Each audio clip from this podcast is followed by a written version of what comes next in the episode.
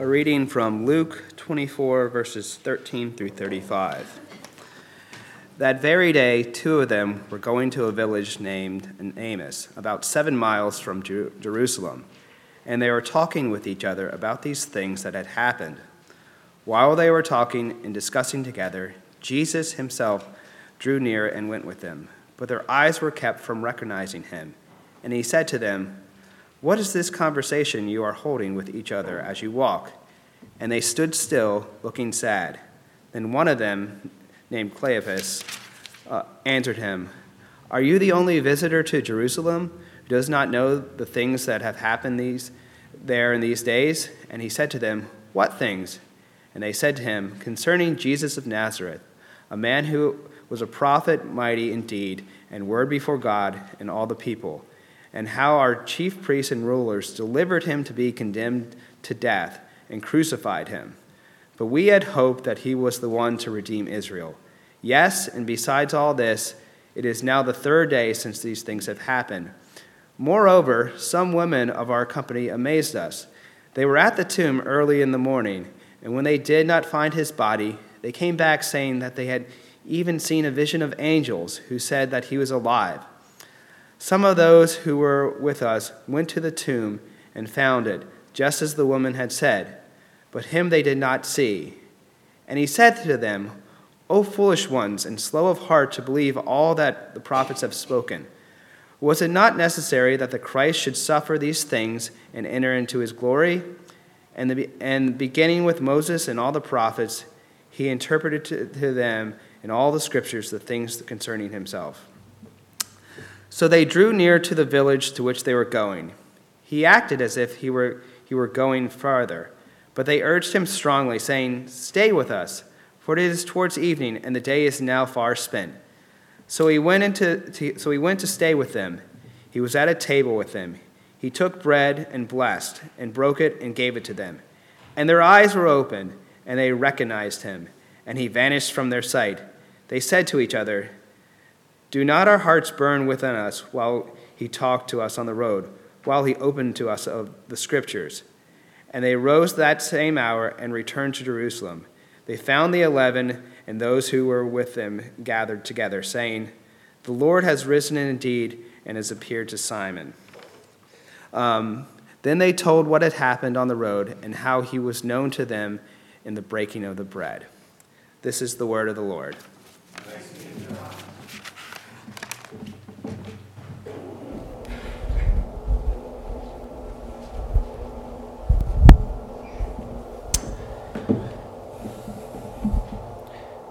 Thanks, Davey. Boys and girls can head out to Story Keepers, and uh, I think we still need someone to help in nursery, so if anyone's willing to help with that, that would be greatly appreciated. You can head out to Story Keepers and nursery if you're young enough.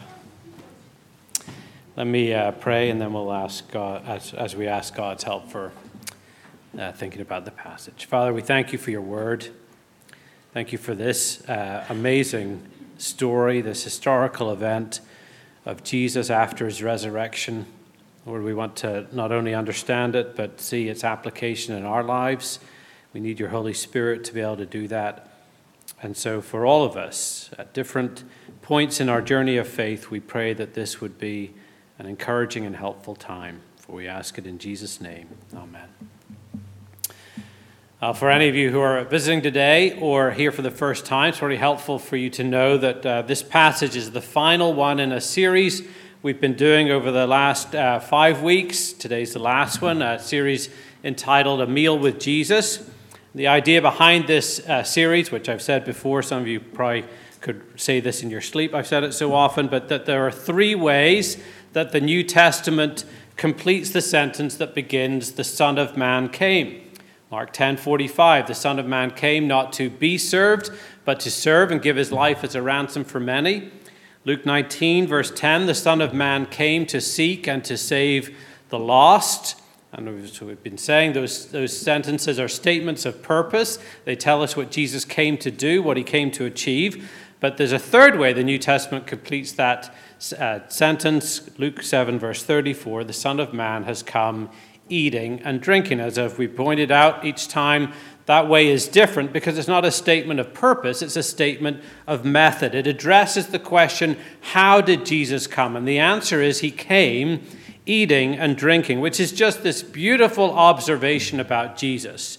That if you're here today and you're not a, a Christian, it's a sentence that I hope would want would make you want to get to know this person. If you are a Christian and you're thinking, how do I do mission? How do I do outreach? How do I build community around me? Jesus here gives us the model. The Son of Man came eating and drinking. So, for the last five weeks and today, we've been looking at six stories of Jesus eating with people as told to us by the gospel writer Luke. And today we come to a meal that actually happens after Jesus has died and risen from the dead. This is Luke's primary post resurrection account. None of the other gospel writers have it, and Luke just does a fabulous job here telling the story. Because even at the level of drama, it, it just has everything sorrow, suspense, puzzlement, a gradual dawning of light, then in the second half, unexpected actions, astonished uh, recognition, closing with a flurry of excitement and activity. But as well as being historical and a wonderful tale, as well as giving us another account of Jesus eating with people, Jesus, uh, Jesus here addresses people with dashed hopes. As we'll see as we go through this story, that the heart of the disappointment expressed by these two da- disciples are dashed hopes. We had hoped, they say. And I'm guessing there might be a few of us here today who might well know the melody line of those three words. We had hoped. Among us are probably some with dashed hopes medically, vocationally, politically, financially, relationally. Some of us today here perhaps feeling just disillusioned with life, perhaps even cynical about life, but definitely saddened. As Jesus addresses the seeming hopelessness of these two travelers, he addresses ours as well. What we want to discover today in the context of this last meal in Luke, which really, as my sermon title indicates, is really a first meal, it's a first supper in the new world that Jesus was creating, is, is how does the risen Christ give hope to the hopeless? How does he encourage the discouraged? Along the way, we're going to look at the humility of the risen Jesus, the message of the risen Jesus, and then thirdly, the meal of the risen Jesus. So, first, let's think about the humility of Jesus. Look at how Jesus operates in this incident right from the very beginning. Pick it up in verse 13 again. That very day, two of them were going to a village named Emmaus about seven miles from Jerusalem, and they were talking with each other about all these things that had happened. And while they were talking and discussing together, Jesus himself drew near and went with them, but their eyes were kept from recognizing him. So, right from the start, Jesus is operating undercover here. He draws alongside these two people traveling from Jerusalem to Emmaus. Luke tells us that's about seven miles, but Jesus is, is incognito here. They don't recognize who's walking with them. And Luke actually is even more explicit than that. In verse 16, he tells us that they were kept from recognizing Jesus. Whether there were physical reasons for the non recognition, we're not told. However, the wording is such that Luke, I think, wants us to understand that it was God who was preventing them from seeing that it was Jesus. Now, let me just say a word or two about these two travelers before we look specifically at Jesus' humility here. In verse 18, we're told that one of the travelers is called Cleopas. Now, it's worth asking, maybe you've thought, wondered this yourself, why does Luke name one of the people here and not the other? There are, incidentally, a significant number of reputable commentators who believe that Cleopas's companion here was his wife, but the only person named is Cleopas. Why might that be? Yesterday, I was reading an interview in the Belfast Telegraph, which is actually the newspaper I grew up delivering as a paper boy. Uh, it was a question and answer interview with a young theologian called Andrew Cunning. Cunning grew up in a Presbyterian church uh, not too far from where I pastored in Northern Ireland. but in his early 20s, he turned away from most of what he would have confessed and learned in that tradition. And that turning away was definitely reflected in this interview when he was asked the question Do you believe in a resurrection? He replied this He said, I have no idea what the Bible means when it talks about a resurrection. I am much more compelled by its vision of what the world could look like if the wealthy and powerful were brought down and swords were beaten to plowshares. I really don't think a resurrection of the body will make everything okay. End quote. Now, what struck me as interesting about this quote is that I imagine the New Testament writers, Luke and Paul and others, would have been just as compelled by what is an Old Testament vision, an Old Testament prophecy of, of swords being beaten into plowshares and so on. But they would have added, but the resurrection is key to that future peaceable kingdom. The, the resurrection is key to a world of perfect justice and shalom and, and love. So the Apostle Paul writes in 1 Corinthians that Christianity hangs on the historical nature of the resurrection. That if the resurrection is true, then the future of those who trust in Jesus is glorious, the reality of which transforms our lives in the present.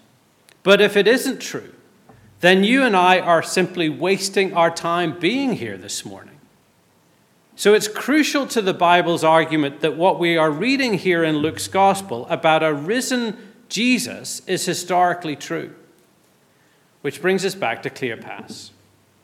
Why are we told his name here? Richard Bauckham is a New Testament scholar uh, who a few years ago wrote a book called Jesus and the Eyewitnesses, in which he argues from the Gospels that the Gospel writers intentionally named their sources within the text to assure the readers of the authenticity of the accounts. So, here in Luke 24, Luke really had no need to name either of the travelers. If Cleopas had not been named, the story still would flow seamlessly. We still would have understood exactly what was happening here. In fact, Bauckham argues that there was no reason for Luke to include the name unless readers knew Cleopas and could have access to him. So that Luke here was writing essentially between the lines Cleopas will vouch for the truth of what I'm telling you. Why don't you go ask him?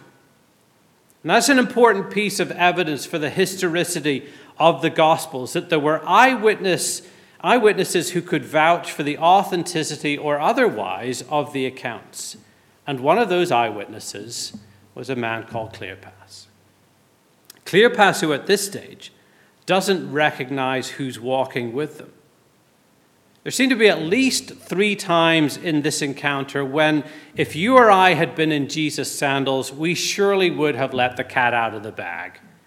And the first time would, would have been, I think, here, when coming into the company of Cleopas and his companion. Here are two people who appear relatively insignificant in the grand scheme of things. And yet, Jesus chooses to spend the afternoon of the day of his resurrection with them. If you or I had been the first person raised from the dead, never to die again, it's unlikely we would have done it this way. We'd have called a press conference or something. You know, the Jerusalem Hilton would have been commissioned, CNN and BBC would have had their best reporters there, and we'd have been tempted to look straight into the camera and say, Pilate, I told you. But that's not what he does here. He comes alongside these two travelers and just starts to walk with them. And he asks them a question, verse 17. So, what are you two talking about? It's a question that stops the two of them dead in their tracks, their downcast faces, revealing their broken hearts, and probably a question that makes them look at Jesus like he's got two heads. And they say, You're a visitor, right? I mean, it would have been a bit like someone coming up to people on the streets of any American city on the afternoon of September 11th and asking what it was they were talking about. And Cleopas says, Do you not know the things that have happened in Jerusalem in these days? Cue opportunity number two for Jesus. Surely he would tell them now who he was, but look at how he replies. What things? Isn't that priceless? That has to be one of my favorite questions in the whole Bible. Jesus has just gone through three to four of the most excruciating days any human being has ever faced, before Jesus or after Jesus. Not just the, the physical anguish of death on a cross, which is terrible enough, but hell itself. As on the cross, Jesus felt the Father turn his face away for him for the first time in eternity, as Jesus carried all the weight of our sin on him. That on the cross, God poured out every ounce of wrath and punishment that we deserve for our sin, poured it out on his Son. Jesus bore it all, and now, now when he's asked whether he knew of the things that had happened in the past few days in Jerusalem, Jesus says, What things? What astounding humility demonstrated by Jesus. Well, they proceed to tell Jesus what they figured he had somehow missed. Here's what they say, verses 19 to 24 concerning Jesus of Nazareth, a man who was a prophet, mighty in deed and word before God and all the people, and how our chief priests and rulers delivered him up to be condemned to death and crucified him. But we had hoped that he was the one to redeem Israel. Yes, and besides all this, it is now the third day since these things happened.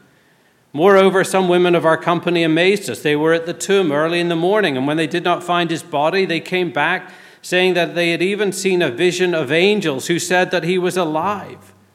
Some of those who were with us went to the tomb and found it just as the women had said, but him they did not see. So it's an interesting summary on their part. In many ways, it presents the facts. Many of the key elements of the gospel are here. They spoke of Jesus' death, they even mention the empty tomb. But the crux of their summary is verse 21. We had hoped that he was the one who was going to redeem Israel. We had hoped. In other words, they had hoped that this Jesus was the Messiah, was God's promised king. But if Jesus had been the one to redeem Israel, he would have been defeating the pagans, not dying at their hands. So they say, We had hoped, but we obviously were wrong. How were they so sure they were wrong? Because Jesus had been killed. At best, he was a prophet. Maybe, maybe not, but what was clear was he was not what they had hoped he was. Opportunity number three Here's the perfect chance to put the two of them out of their misery, to have their eyes open, to say, It's me, I'm back. Look, I'm not dead. Let's go get your friends, let's have a party. But Jesus doesn't do that either. Three opportunities where you or I would have been busting a gut to tell them it's me, and Jesus doesn't even give them a whiff. Here's unbelievable, dare I say it, supernatural humility. Here's someone I would guess, just on the basis of what we've seen so far in the story, every one of us would be intrigued to get to know for the first time or to get to know better. An individual in whom there is something just magnetic, something that draws us in and makes us say, you know, I've never met anyone like this before. Here's the humility of the risen Jesus. So if Jesus doesn't reveal his identity to the two travelers, what does he do? How does he give hope to the hopeless? Well, he points them to a message. And in telling the message, however, Jesus almost seems to deepen their misery by rebuking the two of them. Look at verses 25 to 27. He said to them, O foolish ones, and slow of heart to believe all that the prophets have spoken. Was it not necessary that the Christ should suffer these things and enter into his glory? And beginning with Moses and all the prophets, he interpreted to them in all the scriptures the things concerning himself. Now, Jesus perhaps sounds a bit insensitive to some of us here. You know, here are these two with troubled hearts, downcast, despondent, and Jesus starts telling them they're foolish and a bit slow. But look at why he makes that accusation. They, he says they'd failed to believe the message that had already been given to them. The message that the Christ had to suffer these things and then enter his glory. And suddenly, for us as the reader, things start to become a little clearer. Jesus had not revealed himself to these two yet because they didn't understand the big picture yet. Jesus seems to be saying that until you can see why Jesus had to die on Friday, you'll never get excited about him rising on Sunday. Or to put it a slightly different way, the, the resurrection of Jesus is only good news if you understand his cross. Big mistake that Cleopas and others had made was their misunderstanding about the cross. They had thought the cross meant defeat. Jesus needed them to see it actually meant victory. They had thought the cross had come as a big shock and surprise. Jesus wanted them to see that his death had been predicted for centuries by the prophets. They thought they need, knew what they needed from Jesus, and Jesus wanted them to see that it was the cross that was necessary to deal with their greatest need, because our greatest need is forgiveness. Forgiveness from a holy God whom we've offended, derided, ignored, rebelled against. And the reason Jesus had to go to the cross and not stick around to write his memoirs, to write Jesus' Soup for the Soul or Your Best Life Really Now, was because the cross was the only way, the only way you and I can be forgiven and restored into a relationship with the God who has made us. There's ultimately no hope for any of us unless we have the sure hope of forgiveness for our rebellion against God and the sure hope of re- reconciliation with God. That's, that's the gist of the Hope Explored course that we've been doing over the recent weeks. But the good news is that Jesus went to the cross to take the punishment I deserve and you deserve. He took hell for us, that Christ had to suffer these things before he would enter his glory. So, this was the message of the risen Christ, a message Jesus communicates while incognito, because until they understood why Jesus had to die on Friday, they'd never get excited about him rising that very Sunday. So, we've seen the humility of Jesus, we've seen the message of Jesus. It brings us finally, thirdly, to the, the meal of the risen Jesus, this first supper. Don't forget, Jesus is still incognito. Jesus has been speaking about the Messiah and his suffering in the third person. But th- that's not enough for Jesus. He doesn't just want these two travelers to know about Jesus, he wants them to know the risen Jesus. He wants a relationship with him. And it's the same with us here today. Jesus isn't satisfied with us just coming into this building on a Sunday morning to know more about him. He wants you to know him, he wants a relationship with us. In fact, he can't actually give hope to the hopeless unless that relationship exists. So the question is how do we get to know Jesus? And Luke shows us here that we get to know Jesus through his word and around the table. If I were to ask you, based on listening to the reading from Dave, what gave us of this passage, when did the travelers, the two travelers, start to sense hope again? I think many of us would probably say, well, it came when Jesus was in their home and he broke bread and their eyes were opened to see that it was really Jesus. But that actually isn't the testimony of the two people. After they'd got to the village and Jesus had come in with them and broken bread and their eyes were opened and then he disappeared, what do they say? Do they say, Well, that was amazing. When he broke the bread, I finally realized that we have hope, that Jesus is alive. No, Look at verse 32. Did not our hearts burn within us while he talked to us on the road, while he opened to us the scriptures? The turning point for these two and their hopeless hearts wasn't actually the breaking of bread, as significant as that was. It was Jesus first opening up the scriptures for them. I mean, that must have been one amazing Bible study. Luke tells us in verse 27 that beginning with Moses and all the prophets, Jesus explained to them what was said in all the scriptures concerning himself. That in this afternoon Bible study, with two people walking the road from Jerusalem to Emmaus, in order to convince them that he was alive, Jesus doesn't reveal his identity directly, but he takes them to the scriptures. Isn't that something? Which strongly suggests to us that if we're looking to Jesus to give us hope and to comfort us and to strengthen us and equip us in the midst of our troubles, where is He going to take us? He's going to take us to the scriptures, which are all about Him. Jesus gives hope to the hopeless by taking us to the scriptures. Which is why, as a church, we unashamedly, Sunday by Sunday, seek to preach the Bible, teach the Bible. Why we want people to be reading the Bible together in growth groups or one to one or reading it on your own.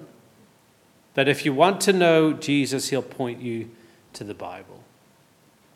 But Luke also wants us to see here that we get to know Jesus not only through the word, but also around the table. Look again at verses 30 to 31. When he was at table with them, he took the bread and blessed and broke it and gave it to them.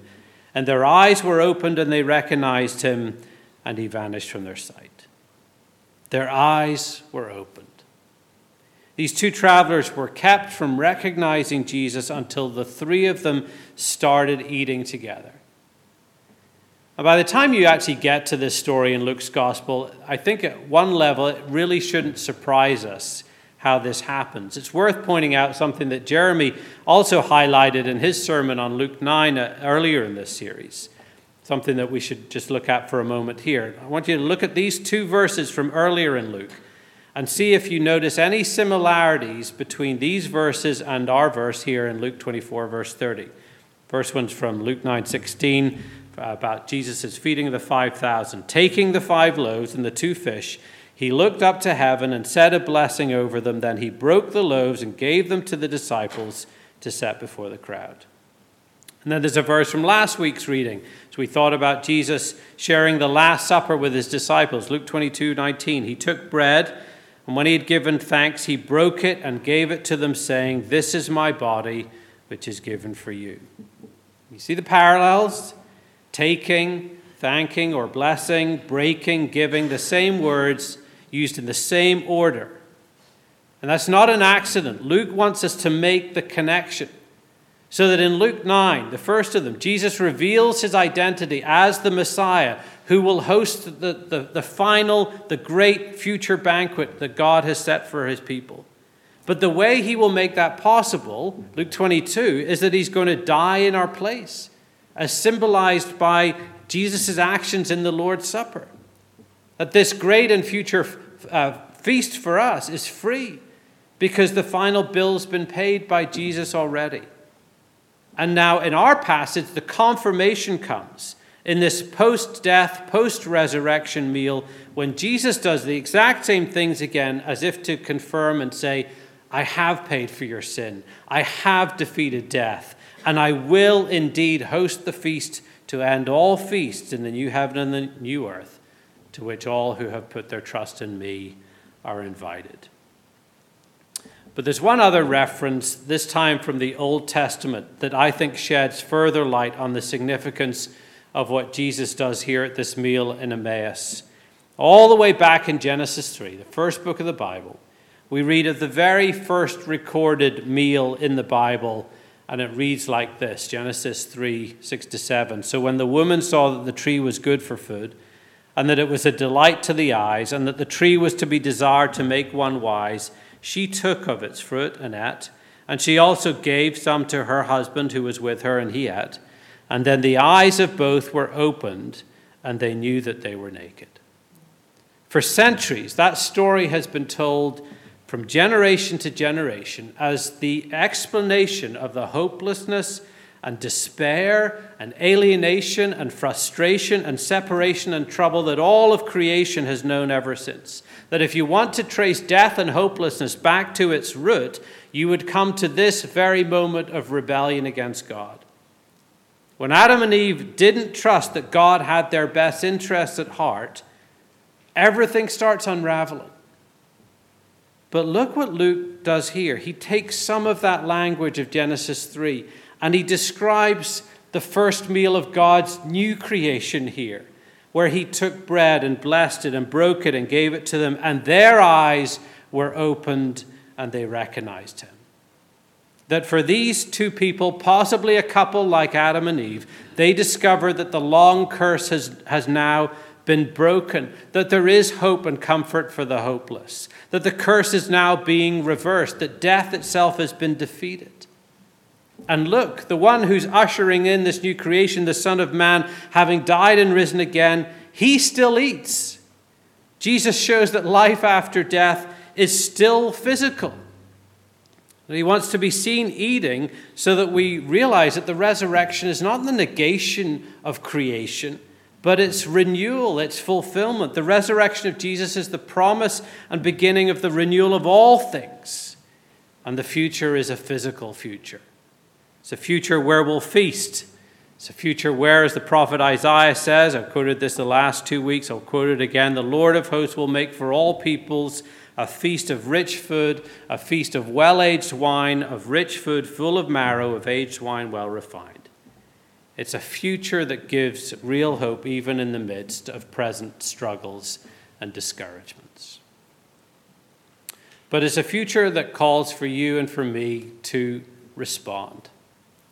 1602, the Italian artist Caravaggio painted the meal at Emmaus. His portrayal of Jesus was unusual for the time in that uh, the Christ is beardless, perhaps representing the disciples' failure initially to recognize him.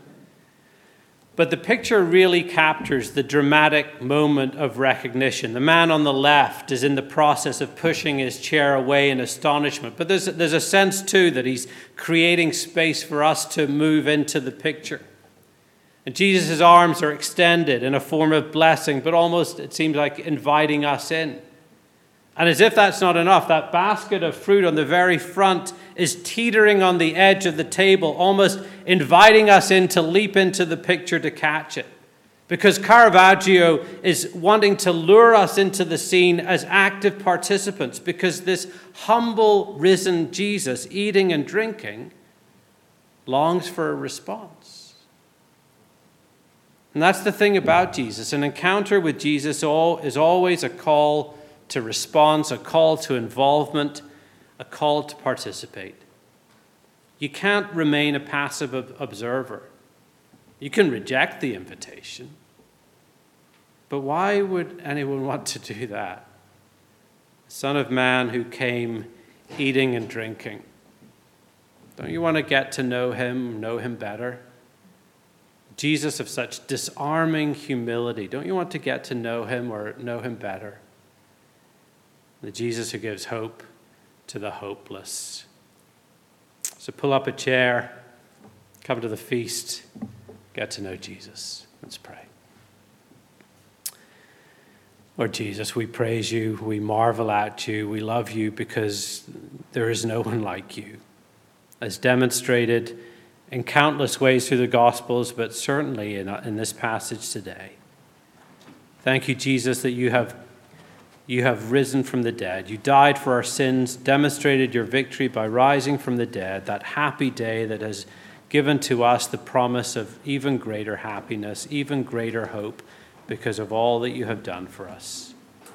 So, Lord, may we feel drawn in by you to know you for the first time or to know you better. Today and in the days ahead, we praise you and thank you, the one who gives us hope. In your name we pray. Amen.